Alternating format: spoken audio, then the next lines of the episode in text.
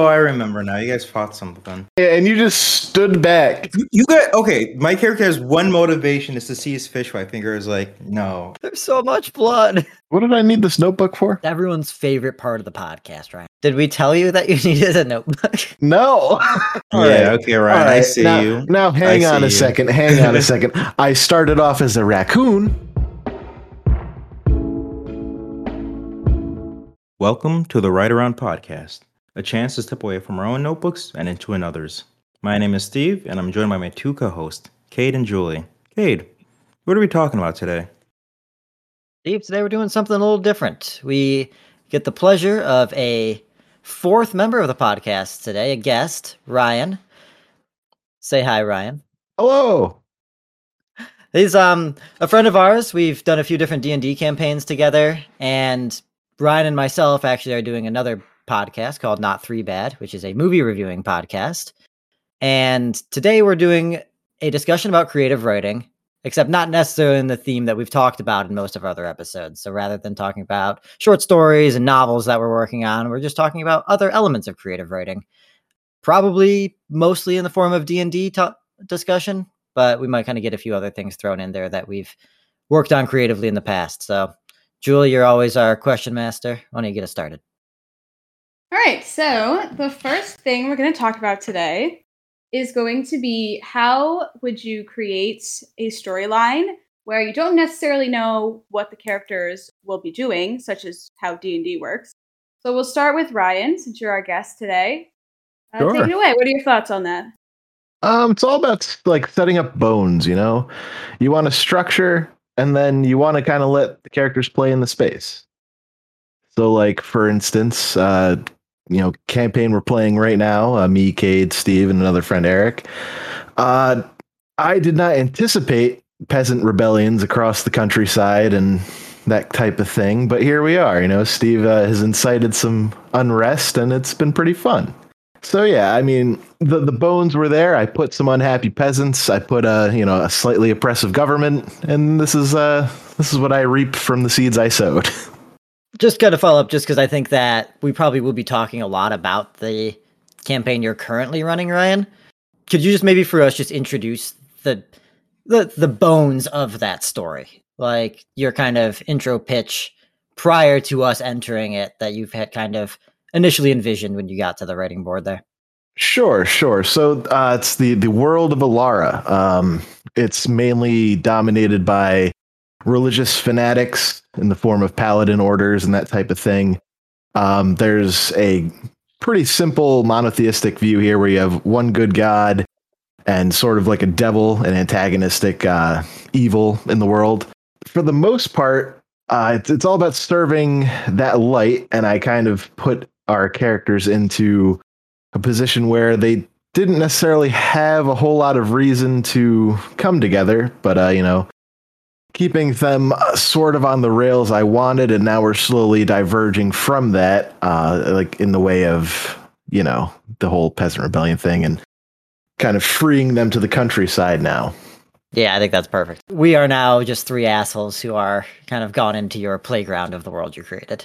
Yeah, it, it took a little bit of, uh, like I said, you don't want to keep your players on rails for too long, because then it does kind of just, you know, turns into me railroading you guys into a story, and basically you become my playthings. You know, so now uh, freedom is a big part of that now, and we'll see what happens. So would you say that you maybe come up with a certain amount of maybe like ways that it could go? Like I know you said that you didn't expect to have peasant rebellions, but was that like when you were planning the bones of it? Were you like, this could happen? Or did you just kind of not think too much about the past? It's one of those things where I didn't expect it to happen per se, um, but it was definitely an option. I mean, you don't just put unhappy peasants and oppressive governments together for no reason, but uh, you know, it, it definitely took some doing to get to the point where we're kind of uh, like on a tra- trajectory for now. It's almost like a like improv, like improv comedy to a to an extent. You know, it's you want to bounce things off the players and you know recently uh, they've kind of split up a little bit in their like most recent session and it, that's probably the best way to really get movement going as far as the characters go with interacting with the story it's one thing for the three of them to you know constantly be working as a party and kind of bouncing off of each other. But now that we uh, can kind of split them up a little bit, I can have more interactive moments with them where I can kind of say, here's this, show me what you want to do to it. And then further on down the line, you never know what's going to happen. Maybe I'll come up with something three days after the session, 10 days after the session. We might pay off on something one of them said, you know, a month or two from now. Right. I guess that's true because you're not really making the whole story up front. You're kind of working on it every week, right? Before you do your session. Exactly. Like I have I have an idea of where the things are going to go. But as far as each session, um, it's more of a fine tuning to what happened last time and sort of keeping them on track, but at the same time seeing what you know what happens. And for DMing too, so so Ryan's DM'd. I mean, I, I've also DM'd, I guess, two campaigns now, neither of which I've actually gotten to a concluding point. And Steve has DM'd, and Julie, you've thought of DMing. So I, I guess that's something that's interesting. And what you're talking about, Ryan, where you kind of you see the consequences that happen in the episode and you kind of plan what happens next looking at that. I, I know you have, and I'm sure you have a general kind of story. Like your campaign actually started with a uh, a glimpse of the end kind of thing. So we're exactly there's a point. There's a point that we're going towards, and you're kind of just letting us choose how we get there, I guess. And we don't even have any inclination as to that's not even on the field yet. Like it's basically you have this dragon who I think you named Gishunk yeah, you guys haven't met the antagonist yet, and you're not even anywhere close to meeting uh, that dragon. But yeah, it, it's one of those fun things to. It's a pretty, I don't know. It's kind of a crappy trick that they use in movies. A lot of, hey, I bet you're wondering how I got here. But it seemed like a fun little way to start the, uh, you know, D and D campaign because Oh, for the most part, it's always, hey, welcome to this tavern. You're a bunch of Joe Schmoes who don't know each other. Uh, go ahead and try and make it not seem awkward. Yeah, I think that's solid because we've talked about that in previous episodes about how we like to start stories off like kind of in the thick of some action to get everybody hooked in. So yeah, I definitely like that approach. To- yeah, it's also very interesting because it does tie into things we've talked before in the podcast where character development kind of shapes the development of the story. Well, what if you're not in charge of the character development? So, like, how does that impact things going forward? Like, okay, when you're creating a character, they change in ways you don't expect, and like, so your story kind of responds to that what if your friend is just being kind of like a dick and they're persistently antagonizing the people of the world? And so now that's like a active force that you have to kind of incorporate into your story and stuff like that. You you speak like this has happened to you steve. I think i think my character in ryan's campaign at least in the instances of that we're speaking of of the peasant rebellion completely in the right. Everyone else is like how dare you enlighten these peasants to how bad their conditions are? I'm like curious max uh, curious dullspire did nothing wrong well, Curious Dullspire might have gotten a whole lot of peasants killed, but you know, well, that's you know, what's the old no. saying? Better to die, you know, standing than live kneeling, or something like that. I mean, I guess, but the fun part in uh, D and D as a DM, like, if your player really does get too unruly, you, you could kill him. You know, it's, it's, it's an option. It's on the table. True. But of course, you know, the the thing is, you really do hope for the characters to kind of buy what you're selling and kind of buy into the world. And so far, I, th- I think you guys kind of have, and uh, it's been really fun seeing um, these looser visions of characters kind of come together into a super cohesive unit. But at the same time, you all kind of rub each other the wrong way sometimes, and you butt heads, and it, it, it's been really fun to see. I kind of have a question for, I guess, like you, Steve, because mm-hmm. we're we've played a few different D&D campaigns and I think the one that we're doing with Ryan right now has been kind of one of like the most developed I think in terms of our characters and like the world that we're playing in. Yeah. We are, you know, we're doing character voices. Mm-hmm. We are like I'm really seeing some like in terms of role playing that we've done yeah. Like, definitely the best that we've done yet. Yeah. I think later on we're doing a segment specifically on characters, right, Julie? Yeah, yeah, I want to get into that more because I do have like comments on like comparing like Curious to like uh there's in my mind there's two characters. I've only played like three characters with like this group of people. There was uh Soap Scum, there was Curious, and there was Vin. Uh, oh, I guess yeah. I was thinking of uh yeah. I don't want to get too much into it right now. Let's uh if we want to start wrapping up this section, do you guys with uh Cade and Steve since do you have any or other thoughts about because you guys have DM'd. I haven't. Really DM'd yet, so I'll let you guys kind of. Yeah, Cade, do you want to go first, and then I'll go into like my DMing style, like what that was like. Yeah, sure. I think um, my DMing style is I like to take a look at the characters that everybody is playing, and I want to try to move the story based on those characters. The first time we really got into D&D was a campaign that I DM'd. And we were so introductory to the the hobby that there was a lot of learning. It was completely homebrewed, so every level up, everything that happened was something that I designed. And, you know, it was clunky in that way, but I think we had a lot of fun.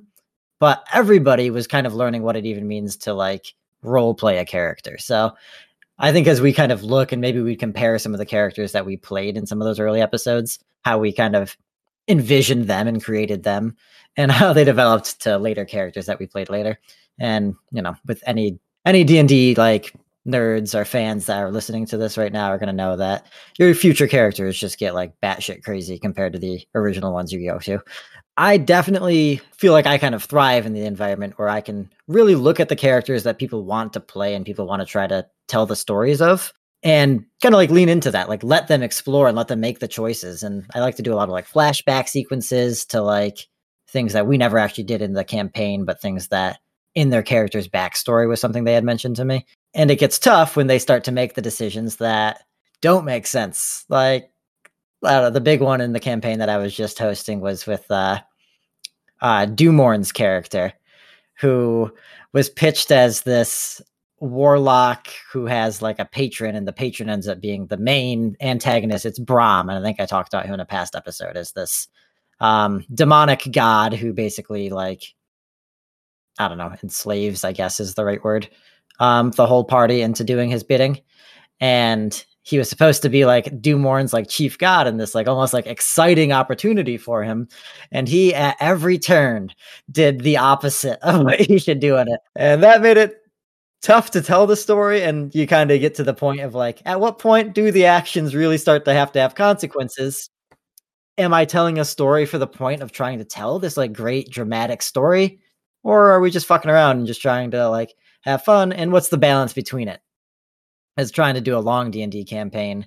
I, I really want it to build into something more. Like I like when I can have those moments that touch on a seriousness to it. When there's no more of like a butt to the joke, but you're finally seeing a culmination to the, you know, the fuckery that this character has done for the entire time that we've been playing is now like seen in like a touching light. I think uh, a good payoff on that was uh, one of the more recent sessions we did before we, we wrapped up your you know your last campaign, Cade, where um, my character saw his father in that little dream sequence. And it, it, it's the kind of thing where I think you do such a phenomenal job with those dream sequences, and you know it, it was on both of us to recognize. All right, let's let's do this in a, like a really touching matter, and then I don't know. I was like, oh god, Cade's my dad. I can see him.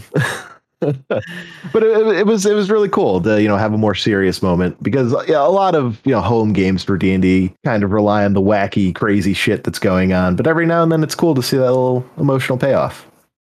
Yeah, and that was something fun. That was you know probably thirty to forty episodes in to a campaign, and you know Ryan was not kind of cued into that scene beforehand. It was just kind of like started to develop as I was making it, and something that's so like when you get the players who get really invested into the story and can really fall into that kind of like role playing category where you can have a scene like that and it can turn into a serious moment that is really a cool storytelling element that you can do when you're kind of in an environment where you're creating it together. Yeah, so let's wrap up with Steve. So Steve, it seems to me like your campaigns might be a little contrasting to what Cade was just talking about because you have a lot of story in your yeah campaign. like my campaign was very much like especially seeing as how like a lot of the foundation of the campaign was based off of like story ideas i've already had it was very much like you guys are just like people i threw in to kind of get the story going along but you were not like you're like my campaign i believe was very railroady compared to like the campaigns of like ryan's and k's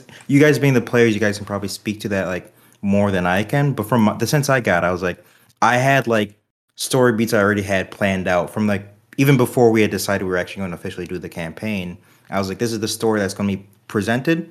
They're going to go here, here, here. In between, there were areas where we definitely had a lot of improv and stuff back and forth, but uh, there wasn't like a lot of instances where you guys took actions and it like had a giant drastic effect on how the campaign fundamentally ended. The like story went where I wanted it to go. It was fun telling like the way that you guys interacted with it, but I very much was like, this is what I want to have happen, and that's kind of what happened.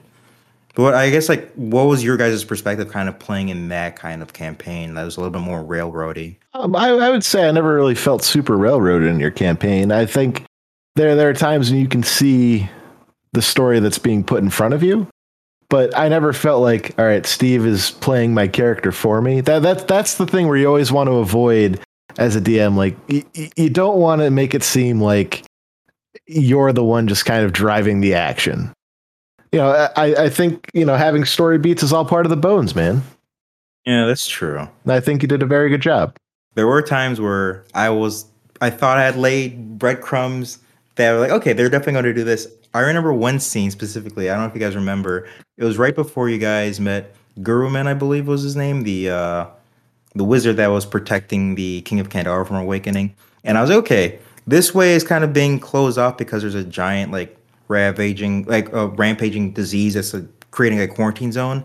And then there's another road that goes towards this town that's a little off the beaten path. And you guys like, oh, I guess we're traveling through the quarantine zone. And I was like, okay. And so I had before I had like started the campaign, I had like individual ideas for like what was happening in different towns. And so if you guys did ever encounter those towns, I'd be like, this is what's going to look like. So I had like things in my back pocket that I could pull from. I was like, okay, if you guys want to go into the town that's being infected by red rot, you're going to encounter red rot. But uh, you know, it wasn't like they didn't get to explore too much because it's very much like the game was like you're pushing up against a literal invisible wall because we're like putting up magical barriers to protect like the spread of this disease. You know.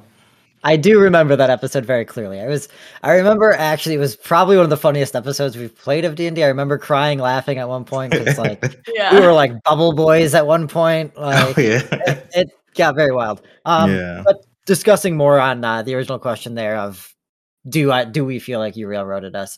I, I think you because we've talked about this in the past before and I know you've said you always feel like you've kind of railroaded you like are a DM kind of railroaded the campaign. I think the only thing you really did in that way was literally just the story. Like from episode one, you said you have to go here, and then from there you have to go here. We were doing this like triangular path almost. Yeah. But the travel aspect of it really never felt railroaded. Like, I guess in the sense that we are somewhat traveling in a linear path. Like, we just had a quest that you gave us, and that was a quest that we embarked on for the entire time we played your campaign. I don't really think we needed to, you know, get a new separate campaign to try to cure red rot or whatever. Uh, Side plots Yeah, like- that's fair. Yeah. In my mind, it seems railroady because like we hit every story beat that I wanted to hit. It was kind of like driven like you'd be in a town, a large event would happen that would kind of like move you guys forward, and so I never let you guys just kind of like hang out at a town for like a while or something. You know, like it never was like organically. Okay, it's probably time we move on. It was always like there's like an approaching threat and like oh they attacked us or oh we have to make it to this place before time runs out for example like you guys like always ended up at cities because you were kind of like driven forward to that city you know what i mean That that's definitely true. And I guess I, I don't really think our campaigns super differentiate from that.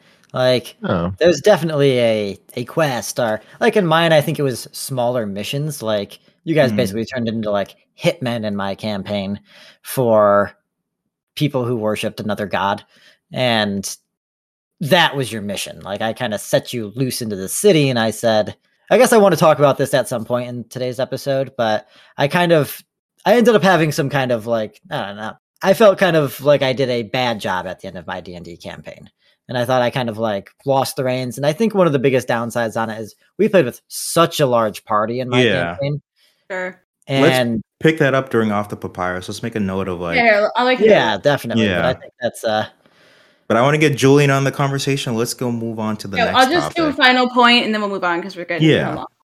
Yeah, I was just gonna say that for me, I like to follow the storyline of like really anything I'm doing, whether it's like you know video game I'm playing or like a show or, or like D and D.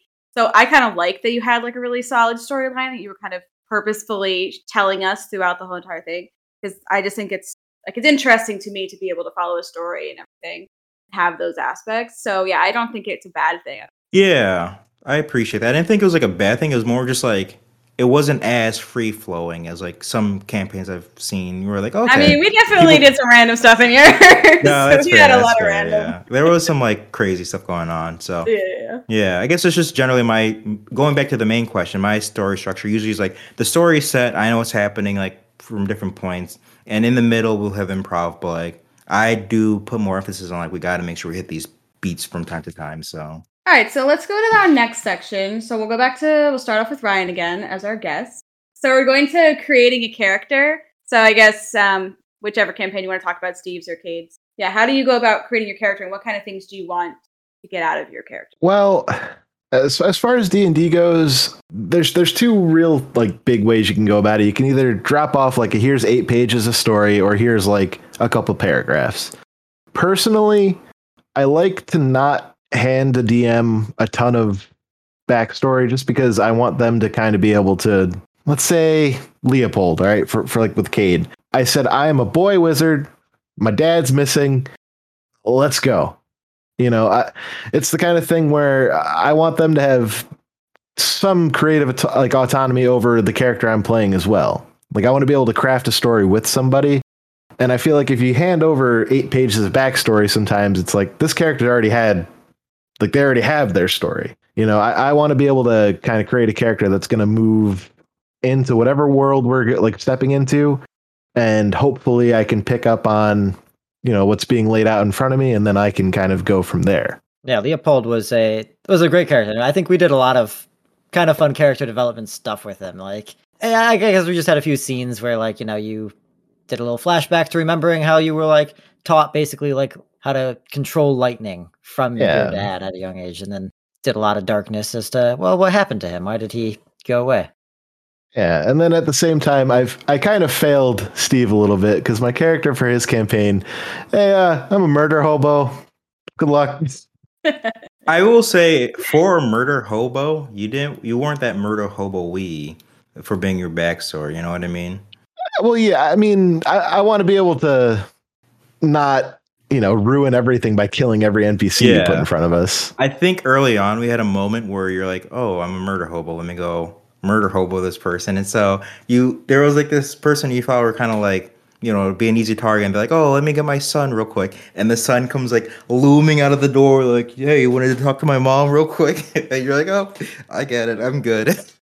Um, yeah, I think that, like you were saying, it's. I think it's good to have be able to like work with whoever's DMing to create the character. So I forget what campaign it is. Maybe it was Cade's, where like it got to a point where my character was like probably gonna die. So then I think it was Cade was like, okay, so we can either do this or do this, and we kind of like tried to customize the character a little bit to like decide. So I think if there's like a point in the story where like the DM really needs your character to like be a certain way or something or do something, I think it's definitely good to be able to work together on that kind of stuff with the characters because otherwise it's hard to keep the story moving. Characters kind of just like off the rail, like you don't really know a ton about them. So that's kind of I like that. Was this the character that just like you got so unlucky with everything that was happening to you? I think so. Yeah, I think so.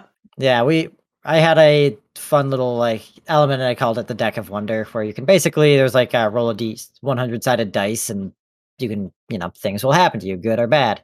And Julie rolled and got like she could roll three times. She got like three terrible terrible things. Like she only had like maybe 40 like total health points and she lost like 30 of them from the deck of wonder which like you know very very very slim chance that that would happen and then i think like you got a ring that was like a self detonation ring so you were basically like turned into like a holy hand grenade Yeah, but I think in that one I like was gonna, or I think it was before that even. Like at some point my character was gonna die, and you were like, you can either like be revived. Oh, didn't you have like the got the Brom like stab me and Zach's character and like Yeah. and then you like were like, oh, you can just have you just be more insane instead of dying.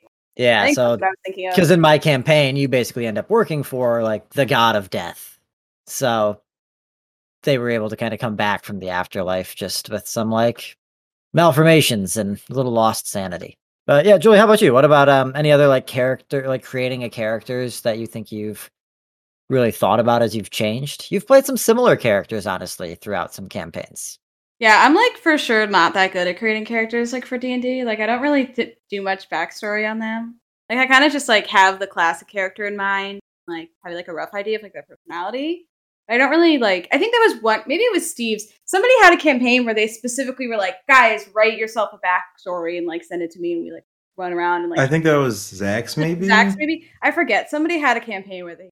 But aside from like, if we're gonna use it, I feel like I don't really do too much backstory because I just want to like, like I said, I'm more in it for like the story. Like I want my character to just be part of the story and follow what the story is kind of supposed to be which i don't know if that's the best way to do d&d because the whole point is the characters so i probably don't do it the best but that's Julie, kind of, Julie's there for story time. i like the story no, really There's nothing wrong with a good supporting Yeah, character. exactly. oh yeah Yeah, we all thank you as DMs. Well, As a bunch of people who really love hogging the spotlight, it's like Yeah, everybody else wants One to do less toe to wild step stuff, like, on. it's cool anyway go ahead. who wants to go next Cade what do you think I'm sure. Yeah, I've I've had a blast creating my characters. Um, my current character I'm playing is Bo Braxton. So, in Ryan's campaign, and when Ryan just introduced his world, he said it's um has a bunch of how did you describe it? The paladin. religious, rel- religious fanatics. I mean, th- at, the end of the day, that's what they are. and I'm playing a religious fanatic, and it's great. And he's just this like paladin who there's this god, a skier, and he's just it doesn't matter what a skier is right, and everything that's wrong in the world is my job, self-appointed. Nobody has told my character this, but it is my job to uh, vanquish it. And he's just a very like loud and kind of idiotic paladin that makes a lot of mistakes and is very great for the character that Steve is playing uh, because they are polar opposites. I think they're probably both kind of idiots in different ways. But uh, Steve, can you just real quick introduce your character and how you Yeah. envision it? I'll go more into character creation specifically, but like uh for now, the one character Cade is referencing is called Curious Dullspire. Not Curious Maxwell, not to be confused with the uh ever-present force in the sunken planet. Uh, but Curious Dullspire is a warlock who is socially not well adept, but is like more kind of like super blunt, doesn't really care much for like social niceties or anything because like he's super obsessed with uh like learning about like the occult and whatnot. So doesn't really have like a filter. So if he's talking to someone, it's like, oh yeah, like I've peered into the void and the things I've seen would shatter your mind into a million pieces. And they're like, I just wanted to know what you wanted to order from the tavern, my friend. Uh, but that's very interesting to know. So him running into uh, a paladin who's very much only dedicated to like sh- shunning away all that is considered like unholy according to Skier's light. He kind of sees it as like this guy's an idiot. There's so much more knowledge out there. So very much like Bo is kind of like he's like single track mind, like very much uh you know, I'm doing the right thing and uh Curious I feel does a very good job antagonizing him because he's like, "You fool! Think of all that you're uh, leaving behind in the dust." and so we have our one friend who's just kind of stuck in the middle, being like, "These guys, are, these guys are all weird." Yeah, we, we've described it, I think, as uh, the other guy's just playing this like cowboy gunslinger guy. yeah. and basically curious and bo are the angel and devil on his shoulder exactly. nice Yeah. so yeah like in that sense i think kind of how i pitched it to ryan is you know i just wanted he developed so much more into the character that i'm playing him as now when i first had the idea for him he was like a basically like dedicated paladin who you know was a little hard-headed and a little like over eager in his actions but you know has kind of turned comical and has definitely been my favorite character that i've played in any of the campaigns like uh, god who else have i played? I played a i played a butler in steve's campaign and then i played a uh for any Fullmetal Alchemist fans yeah basically played uh alphonse from Fullmetal Alchemist was essentially my other character um they're fun to just kind of go into the worlds that people create because I think everybody like as long as you get a good DM and I think people who DM and hope maybe talk a little bit about this, but are guiding the whole story. So if they let you kind of like roll with the punches and you can play this character how you really think they would act in a scene, has just turns into a lot of fun and can create some pretty good good moments for it. Steve, go ahead. What are you what are you thinking? So for me, the uh, character creation process very much revolves around the fact that when you're doing D&D, for me, the most fun I have is the interaction between like either the characters that the DM presents or with the characters my my fellow players are playing as. So I always kind of try to think of like a character archetype that'd be kind of fun to kind of maybe spin on its head slightly or kind of play straight up uh, the way it's usually presented and kind of sticking to that and seeing how that would kind of like create new kind of scenarios that can happen up on the fly that like I know what my response is going to be, and so I can like perhaps like infuriate or be like kind of dependable as like a character given the various situations. Like one of my favorite characters I've ever played as was um Harkin Pendel, who was like this um like he's supposed to be like this world renowned like tracker, which is sort of like a bounty hunter. And so he's very much like sure of himself, very cocky, but like kind of like overly charismatic about like his trade and everything. And that was a lot of fun because you know, we'd get into town. He's like, okay, guys, here's like the lay of the land. Doesn't really know what's going on, but is super confident that like, no matter what, he'll be able to devise a plan. Meanwhile, his team is like doing massive amounts of damage. They like Harkin was only there just to like kind of be like the charisma sink, basically. But it was a lot of fun. I would set up traps and be like, "Here's the plan." And then meanwhile, Cade's playing like this like hollow suit of armor that like one shots things, and Cade's like uh, Zach was like an exploding tree, and how I'm like, I put a tripwire behind us, so I think our flank is pretty well covered. And I had a blast. I was doing no damage, but like we'd talk to people like, "Oh, this dude's leader, the guy who does no damage," because like he's the only one who's like seems like he knows what's going on. It's a lot of fun creating a character, be like this is how they're going to interact. Whatever they do in terms of like damage or like their abilities or whatever is secondary. It's more of like trying to devise like overall are they're going to be like an antagonistic force like the people playing or are they're going to be more like a supporting force that like kind of builds people up and just kind of like developing that character as it goes because i think we all agree we all kind of go into a campaign with an idea of what our camp- characters are going to be with but like as we interact with other characters like okay well these two characters are having a little bit of a back and forth. How about we kind of amp this up, lower this down, or whatever, you know? Like I think the process is called like flanderization, where like certain characteristics get like over exaggerated over time to the point it's like almost comical each time, you know. Um, I just have I just thought of a quick, which I'm gonna speed round this. I have a question Yeah. that everybody can just give their real quick answer to. So like when you're DMing, how much like thought do you put into like the NPC personalities, like when you're creating their characters? I can go first on that because I love like I spend a lot of time thinking about the NPCs. I think like I think not I'm not like trying to brag or anything, but I think like in our group I have like a good variety of like different voices I can kind of rely on. And so for me it's very if there are times where people go slightly off the beaten path and they'll run into an NPC that they weren't really supposed to interact with. And uh, that's when it gets a little like I remember like one time we ran into Byven.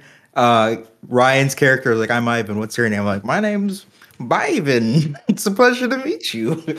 but if I have time to think of a character, like I practice in the shower and stuff like that, um, you know, so it I love I love playing because it's when I get to actually be in the campaign again, you know, instead of just being like a far off voice, I get to be I'll self you know, I not self insert, but I get to like reemerge into this world that I've made and kind of explore through a different character's eyes. A lot of fun. I love it.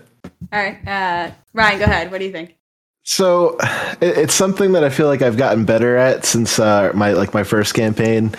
Like it- it's definitely a lot of fun. So yeah, like practice the voices in the shower, and unfortunately, I still fall into the same trap where everyone becomes, "Hey, uh, what's going on, guy?"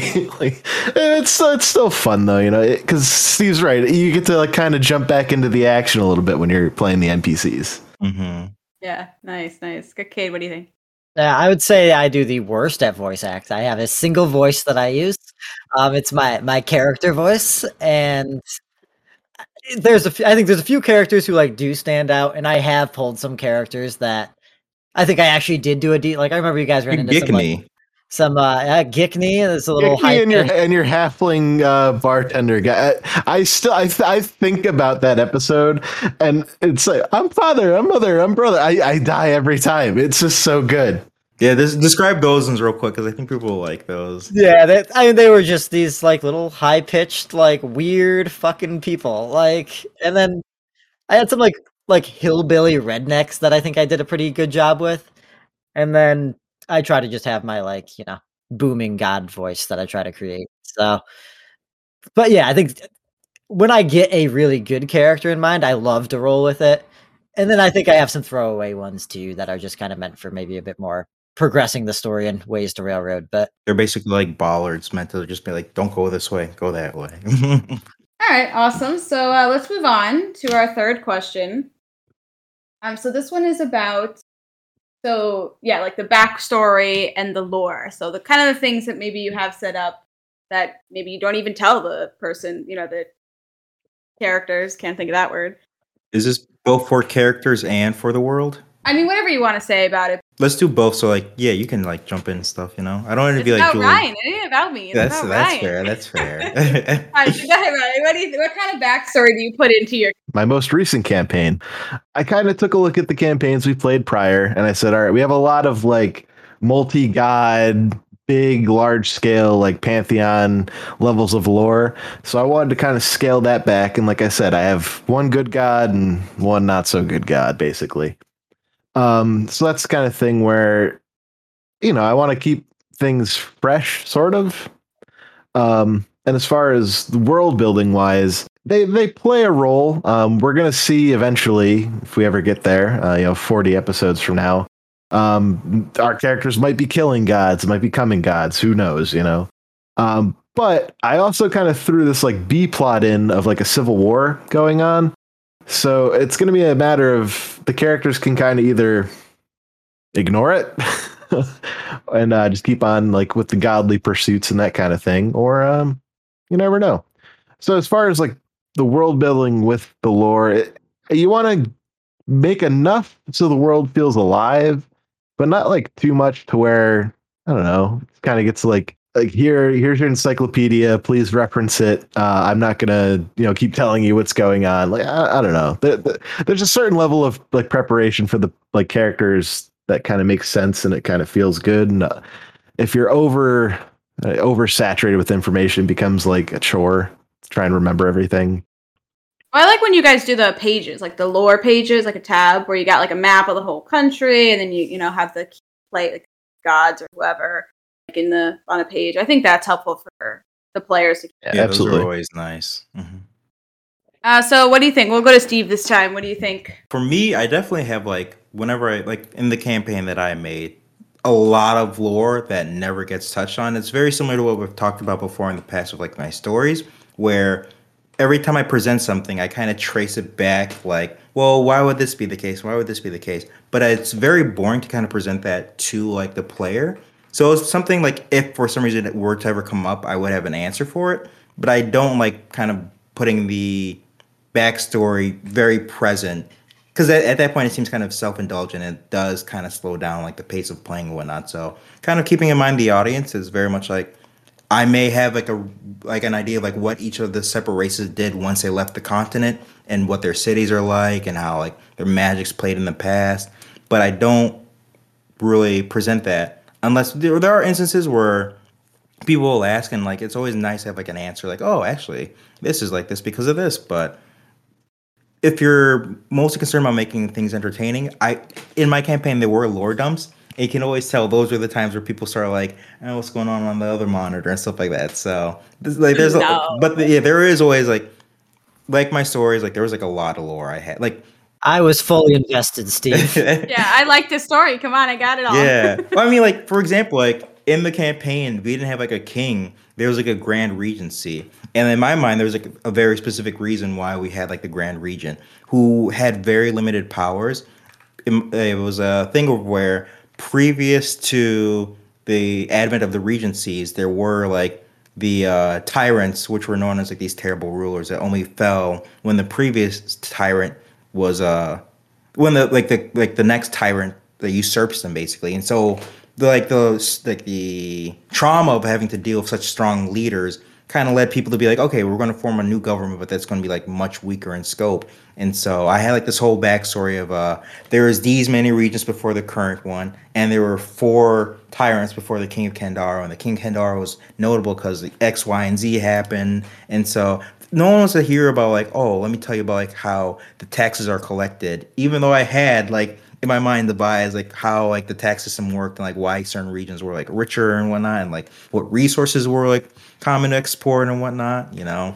I just picture, I, I picture like one of the characters like just trying to be an asshole. Like, well, how's the taxes work here? Like, Yeah. well, let me tell you. He's like, well, we happen to be in the city of Wittenberg, and so during the, you know, Oh, God. Oh, God, I asked.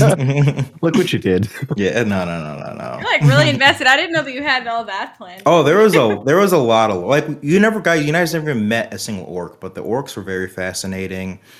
You guys met the dwarves and their magic was slowly coming back, but I had like lore reasons of like okay, the reasons you guys have to travel so far and then travel so far again is because dwarven magic isn't like really a thing in the pa- in this continent, but in the past, the dwarf would just take people to the different locations, so it wasn't that big of a deal. And so since the dwarves are gone, that's why I guess I have to take this whole trek. And so I love it, Steve. Steve's like, let me tell my story now. yeah, yeah. I, I'm not going to go too much into, it, but I, I, I think that like you know that answers the question though, right? Like part of building the lore and that background story is so fun as a DM. Like that's one of the best parts. Like even like before that episode one, when you're prepping your world and you're like, you know, drawing your map or digitally creating it, however you want to go about it, and you are just like picturing the different cities, and then you're like, well, what is this city all about? And exactly. Yeah. it's it is it's it's a blast and i think it's that's probably one of my favorite parts of dming is the early parts when hmm you're really like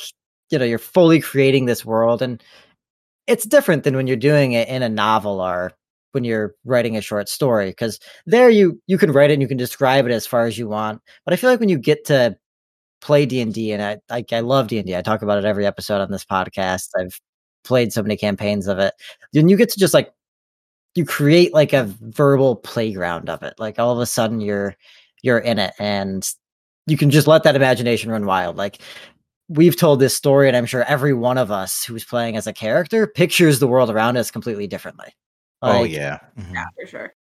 we talked about in ryan's campaign this peasant rebellion that got sparked I, okay, I know this, and I don't know if you know this, Steve. It was not the intention that they were so impoverished, and that they, but that's how you started to envision it, and that started to create the world like that. Well, when we went to like the shack, I was like, "This guy lives in a one bedroom shack." I was like, "What?" and he's like, behind "Yeah." the screen, like I I had that peasant section of Ashford like mapped out and like no one's gonna go here. But like if they do, I guess I'll have like a loose idea. Like the whole tunnel system through the wells, I was like, yeah, I like the idea of it, but no one's gonna go there. And of course, I think you rolled first and you're like, I wanna go here. I'm like, well, all right.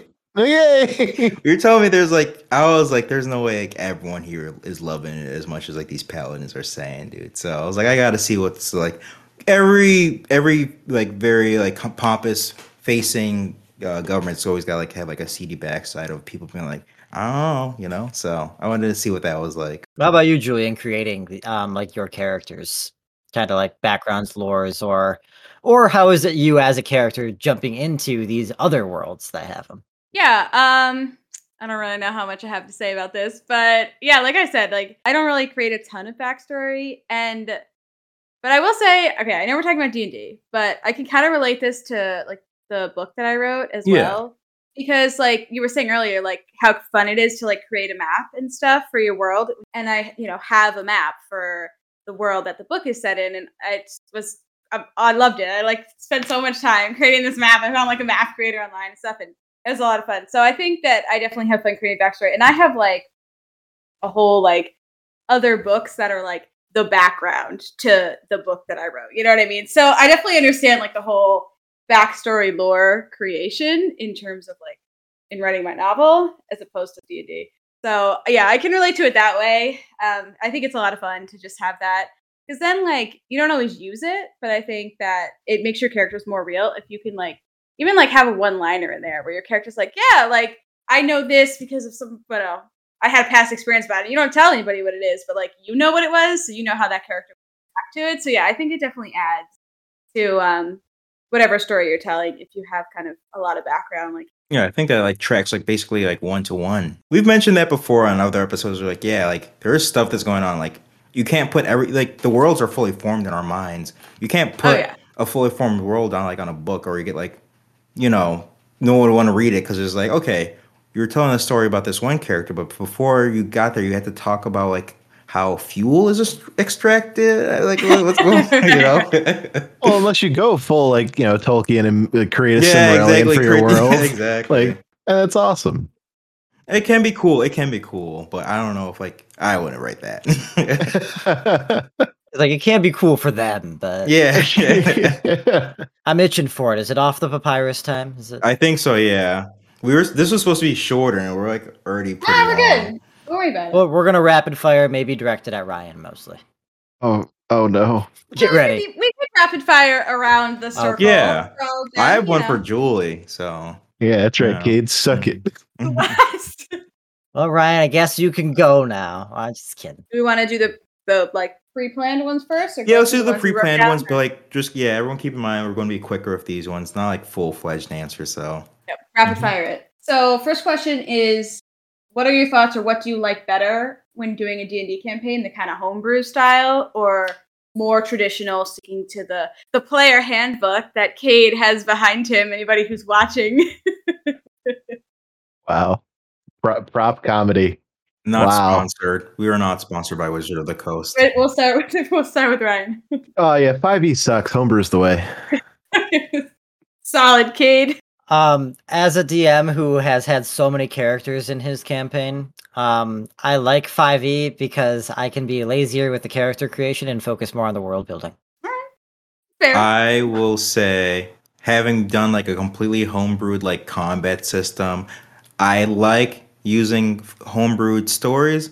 Perhaps next time if I do a campaign, we'll do a more like the handbook style of like character creation and uh, combat because what I did was super janky, and I'm like, not again. Um, yeah, I definitely like the homebrew better because I kind of think that the handbook like, abilities for characters are like kind of boring. Some of them, so I like kind of having like the random extreme like does thousand damage. Like That's why you got to get to a, a level twenty character. Yeah, I gave well, I gave Zach's character Treebeard like uh basically an Once a insta kill. Like his Yeah. vines it wasn't even out of instant kill on one person; it was on everyone AoE. around. It Yeah. was like, oh yeah. And so I'm over here like trapwire set, and he just jumps over it. Like the thing is, I, I think combat's like the least interesting part about D and D. Like the, that that character interaction that we all love so much. Like that that's what it's all about. You know, we get to do funny voices and like scream at each other. That's that's that's the bread and butter, man. That's such a good point, Ryan. I've thought so much about it, and I feel like I put so much effort into designing the combat for D and D. But it really is the meat and potatoes is the discussion. I Yeah. like the combat. I think it's very important, but I do agree. Uh, like, I think I think I put a little bit like I put a little bit more weight in combat, but I don't want to linger on it too much. Next next question. All right, rapid fire. Next question. So we got talk about some time management. So uh, we all have full time jobs, so we don't just do podcasts and D and D. So uh, how do you kind of? Because you also do all the editing, right, Ryan? I am fortunate enough to have a job where every now and then I have time where I can just kind of sit down, like write down some thoughts, or you know, I'm the guy that messes with the spreadsheets for all of our D and D campaigns. Like, I don't know, I I have usually I have enough time to kind of sit down for a little bit and do it at work as well, but. It's all about coming home after working eight to 16 hours and staring at my computer screen some more and, you know, editing something, making up a new map and Inkarnate. I, I've I've gotten into yeah, I've, I've gotten into just designing all of these like towns and cities and Inkarnate and the whole world map and like it, it, it's fun. It's fun, but at the same time, it is hard to find, you know, the will to do it sometimes. But yeah, For sure. Who's next? Steve. Uh, for time management. Yep.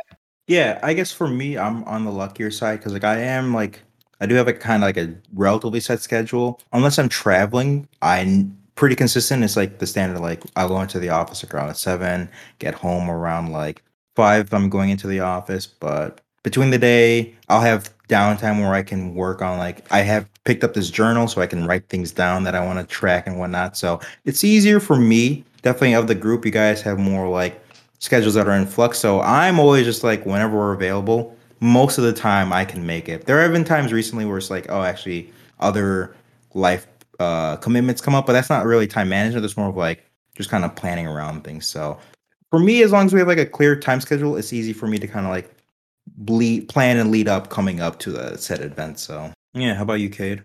I think uh, it's it's hard, honestly. I think I'm surprised they've kept me on this podcast for so long because there's so many times where we're deciding when can we record our next episode, and I'm like, well, I'm free three weeks from now, and we're like, well, we're trying to release episodes on a bi-weekly basis. How is this going to work?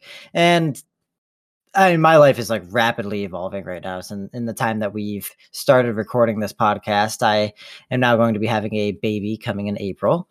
I am moving across states. I'm getting a new job, um, planning like a wedding.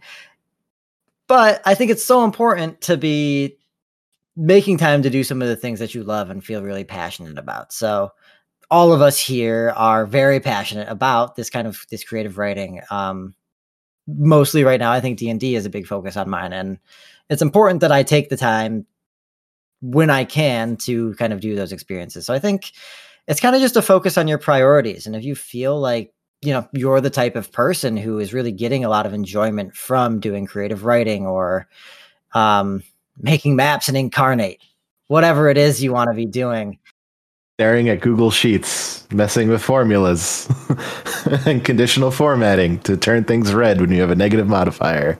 Google The sheets best. is fantastic. It's so satisfying I know And- the end result's great.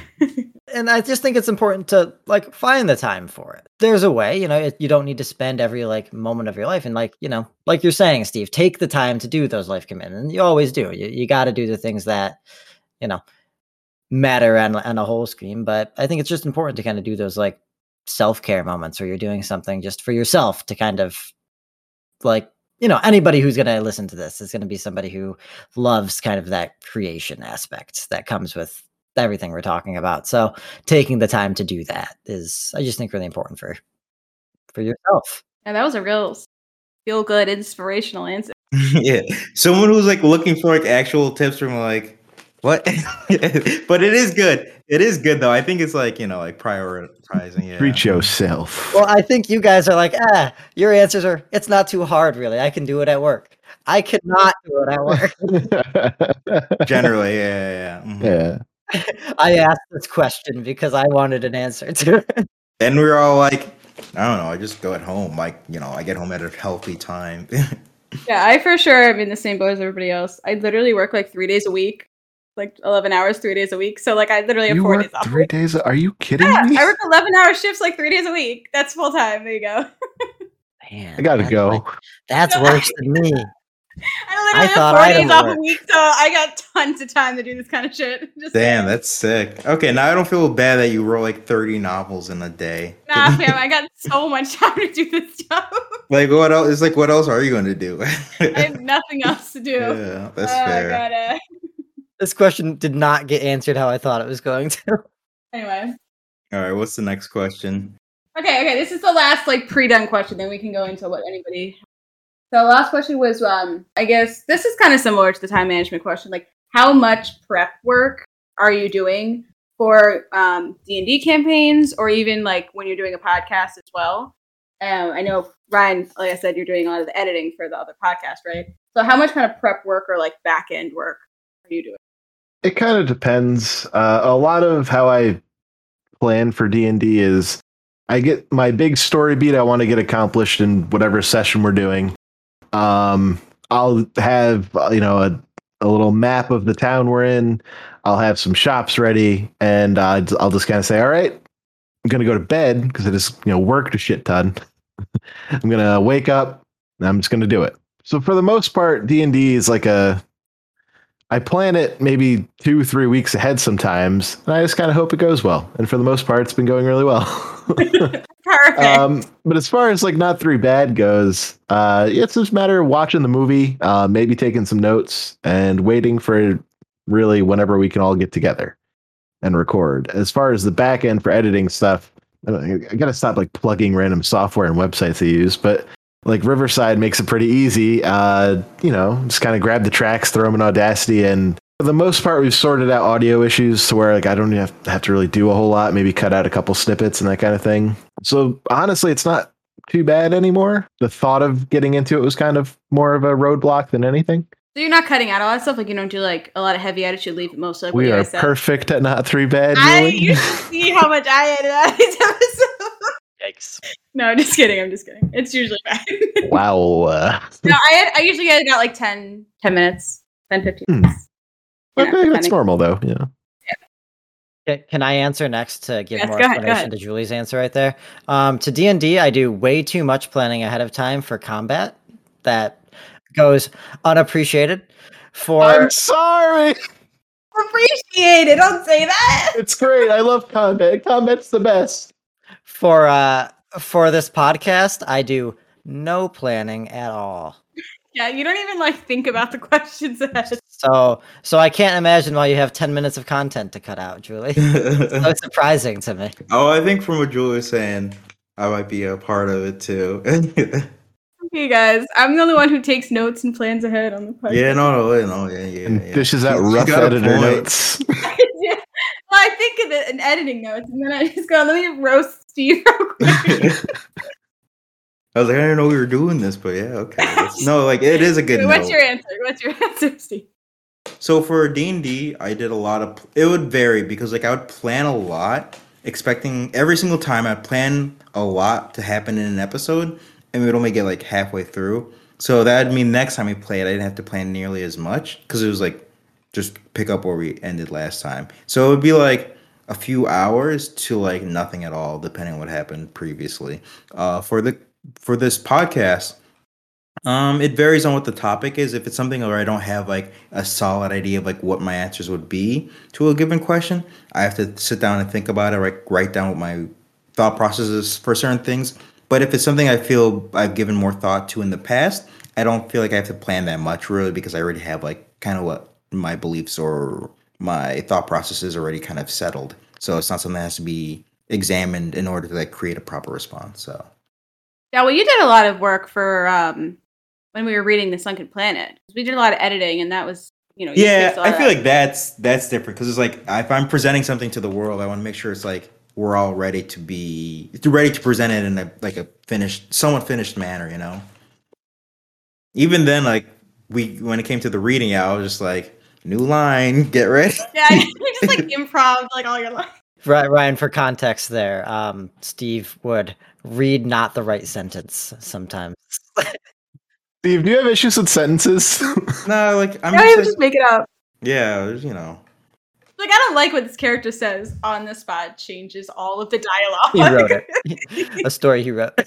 he wrote it. He wrote it. Yeah, I mean, I have other off the pirates, but I feel like I've asked all the questions so far. So who else i has? can go for one real quick um we've talked about them a little bit but like everyone we've all played characters what's the favorite character you've played like in the campaigns we've all been in julie you want to go first Oh God, good question. I feel like I play similar characters. Like I, we said that earlier, but I feel like I play similar characters in a lot of them. So I honestly don't even. They all kind of blur together.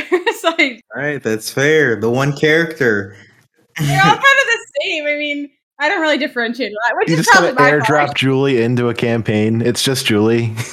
really, no, really, I just play myself. Like I don't know. This time she has a bow. yeah. She's always had a bow. She always has a bow. yeah. Does always have a bow, yeah. Oh, All right, how I about- have a bow this time. Don't I have daggers? I don't know. We'll give you a bow soon. I'll give it Yeah. Whatever. All right, how about you then, Cade? Yeah, it's got to be Bo Braxton. It's just, it's just so fucking fun. I think about him when I'm not playing sometimes. That's fair. Weird. uh yeah, Leopold Lightfellow, man. Boy, boy, boy, sorcerer. Gotta love him. Even though he turned into a weird, like scorched, horrible, oily kid. But Uh, true. how about you, man? I don't know. Like I've played some good. The, anyone who's not Soap Scum, basically, because Soap Scum wasn't a character. I think it might be Harkin, but I like I like a lot of the characters I played. Like Vin's fun. Harkin was fun because he wasn't an asshole. Everyone else was like an asshole to the party. So I had a similar question to that, Steve, except yeah, it was the favorite character, like as a DM, like which character that somebody else played was your favorite to have in your story, kind of thing. that's interesting. Okay, someone else go first. Okay, I got it. I got an answer. My mine is definitely going to have to be Steve's character Vinloom Par because in a party of like eight characters, he spoke the most and really helped me like like I'd like pitch ideas and sometimes we met with fucking like stares. And I'm like, what am I supposed to do? How could I progress this story? I don't even think it was like bad, like it was Aw. real story, but it's like nothing is happening. I like oh no. That's funny. I don't know. Maybe, maybe in a future episode we can carry more because I, I would like to air my grievances at some. I, I, it's so dramatized right now. It is not even like that, but like It's I, funny. I had a good time with it. But That's funny. in a big campaign, a lot just gets washed out, and it's Yeah. hard to. Uh, yeah. Sure. Yeah, the issue with being in the big campaign too is like, I don't know. Sometimes you don't you don't want to jump in and steal the spotlight all the time. Like as someone who considers himself like more of like an RPer who's like really into D and D, like I don't want to always jump in and be like, yes, we should take the party here. Yeah, that's why I love playing the c- asshole characters because I'm always like, I'm gonna center stage myself. Oh yeah, like all my characters are all self-centered, so I'm very much like. Sometimes I, I do notice like if there's like a lull, I'll be like, hey, let me hop in here real quick. Yeah, Who was your favorite? Right. Who was your? Did you have like a character that? Pro- probably curious at the moment. Hey, let's Top, go. top of my top of my head. Get Love, bent, love me curious man. It's very good. it's not fair because Cade, you know, Cade will text me be like, "Hey, can we do this?" I'm like, "Yeah." hmm I don't know. Like it's like that off-screen Yeah. Sure. like interaction for like character development too. Part of it is we have like a like a straight man and funny guy situation going on though, like with me and Bo. So you know, it's, like, Yeah. well, you, it's always hard to appreciate like the setup guy. You know. Thanks, man. Yeah. Wow. No, I'm not. That's not a. No, I didn't mean it as like an insult. No, I no, meant like, yeah, Bo plays it straight, and Curious is like, hmm, I don't know about that. It's like, ha ha ha. You know. I think they're both uh, like almost the most developed characters we've played. Like, yeah. No, that's true. they are sure. very true to themselves for the character, which is which is great. Steve, you got a favorite character in yours? Shoot, I'm trying to think. I think maybe, maybe Gimdar because it's very funny. Like, giving like, K- like Eric into the campaign was like, I'm gonna play like an enchanter or someone who's like a support. I was like, okay. I gave him like, you're gonna. There's no magic in my land. You're gonna be like the first magical character that's going. to like, and you're gonna be at the party. You're gonna be able to like, you can sing to weapons to like make them stronger. And he's like, that's sick. And like, uh, I added a gun to the campaign never once did he enchant anything. He was just shooting, reload, shoot, reload, and he'd miss all the time. It was hilarious. He had the ability to like teleport people with his hammer and everything. He could like make arm, give permanent armor buffs for like the duration of a fight. And he was like, I, I'm shoot. I missed. I'm reloading. Are you telling me your favorite character isn't Rob's character? Uh, it was a classic. Oh, Rock- Rob's character was great. I actually no, I, it would make he would grapple like a giant component of a fight like permanently, and I'd be like, I really needed that dude. Please let him go. I know. yeah. Yeah. yeah. yeah. All right, I got a quick one. Uh, do you guys like larger or smaller party sizes, generally speaking? smaller. Smaller. Yeah, I feel like sorry. That's like yeah. So like, what do you guys think the disadvantage of like? Okay, go ahead. Air your grievances. What's the disadvantage of the larger party? What's the matter with it? Especially since we do it in a digital format, it's just it's too easy to talk over each other. So to co- to combat that, people don't talk as much. So you can't like how I said I like to DM is I like it to be very character focused. But I got a bunch of characters who were kind of afraid to talk. So it just was like I don't know how to move. The, it- just got to a point where I felt like I was kind of hitting a dead end with the characters, and I, you know, we played over thirty episodes, and it got to a point where I was just kind of like, I don't feel like they got to a point that they should be at in thirty episodes, and that just got to be like a frustration of it with so many characters. And like, I think everybody had a good time with it. I don't think anybody would say that it was like a bad campaign, but I think it just became a lot of work to like main. Also, DMing you got to maintain eight character profiles, which is hard. And then it's it's just like it doesn't give characters enough time to shine individually. Yeah. Would be my, my grievance of it. That's fair. I think that's fair. Yeah. The reason our current campaign is going so well is because, uh, you know, you two and Eric just are doing such a beautiful job. Like I said before. It's such a cohesive, but still, you know, there's a little bit of tension in the unit, and it, it's just it's great. I get to watch it, and then antagonize you. How many characters are in that? Four, four characters? Three, Three. and they all, they just picked up a new DMPC. Oh, okay. That that's Yeah. another Oh thing too, where yeah. Mhm. as a DM you can drop in like a recurring NPC that you know they can bring with the party. Mhm. So if you really want to get in on the action, you know you still can. We should probably start to wrap up here. Yeah. Do we have any other questions? Did everybody answer? Did you want to give a quick answer to that, Steve? I don't think you. I think a smaller one is because I, I like I I think in D and D I do generally tend to like I'm not going to be I I'm more upfront and be like okay this is happening I'm, I'll give my input and so I feel less bad about giving my input when there's like a le- less people because it's not like I'm talking over like seven other people kind of like saying guys we're all doing this and you know with like me and uh Cade and Eric like the three of us can just be like we're doing this and like Cade's character be like I don't want to do that you know it's easy for other people to give their opinion as opposed to being like eh, I guess someone said we're doing that, so we're all doing that, you know. So smaller definitely does feel like it's more intimate. All right. Um, does anybody else have any questions? Cade, did you think come up with anything? Well, I guess just you know, yes, no. Like, how much does it uh suck, or how great is it to sto- tell a story with dice? It is weird because like you do want things to like. You feel like sometimes things get buried or things get exposed at a pace that you wouldn't want. You know what I mean? And you do have to kind of like, especially depending on how like committed you are to like if someone does poorly, their character can die.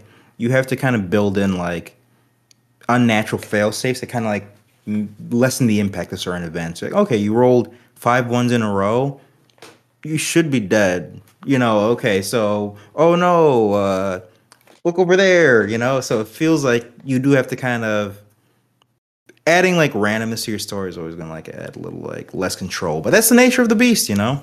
It's Right. fun. It is fun. I I, I agree. I feel like it could be disappointing. Like if you really want something to happen and you like get a bad roll, like as a player, you're like, man, I really want to do this. Yeah, that's true. And the DM's like, sorry, you can't see that. Like, you know what I mean? yeah, you can tell the DM's up to something and they're like, I rolled a one, like you don't see anything. You're not suspicious at all. And you're like, You're like, no, I'm "Man." super suspicious, you know? yeah, the less my character knows, the more I'm like, don't go. Okay, Ryan, did you come up with any questions? Uh, or not? The papyrus is clean. Your papyrus is clean. Okay, you got everything off of it. Well done. But that's the goal. I guess I just want to want to say thank you, Ryan, for for taking the time to join us on this uh, this episode of the Right Around podcast tonight. You know, any plugs that you would like to do for for yourself, and maybe you know, I might benefit as well. I just want to say thank you guys. This was fun as hell. This is almost like a little D and D uh, wrap up show kind of thing. A little, little Patreon kind of style podcast is great. Plugs, uh, yeah, not three bad, not three bad. Just look it up; it's great. At not three bad pod on Twitter. Uh, uh, you can also catch D and D. You can see all of Cade, well, most of Cade's latest campaign, all the episodes of my latest campaign, and then uh, Zach's campaign too, if you're interested in that, uh, on Slug Dog TV on YouTube. yes. Well, thank you, Ryan, for joining us. Uh, what are we uh, talking about next? Week? Yeah, I think next week the theme of that episode is themes. So please join us once again here on the Right Around podcast as we explore how we as a group develop our individual themes in our stories, overarching themes, and you know, everything of that nature. Until then, have a wonderful day. Thank you. Bye. Bye. Bye.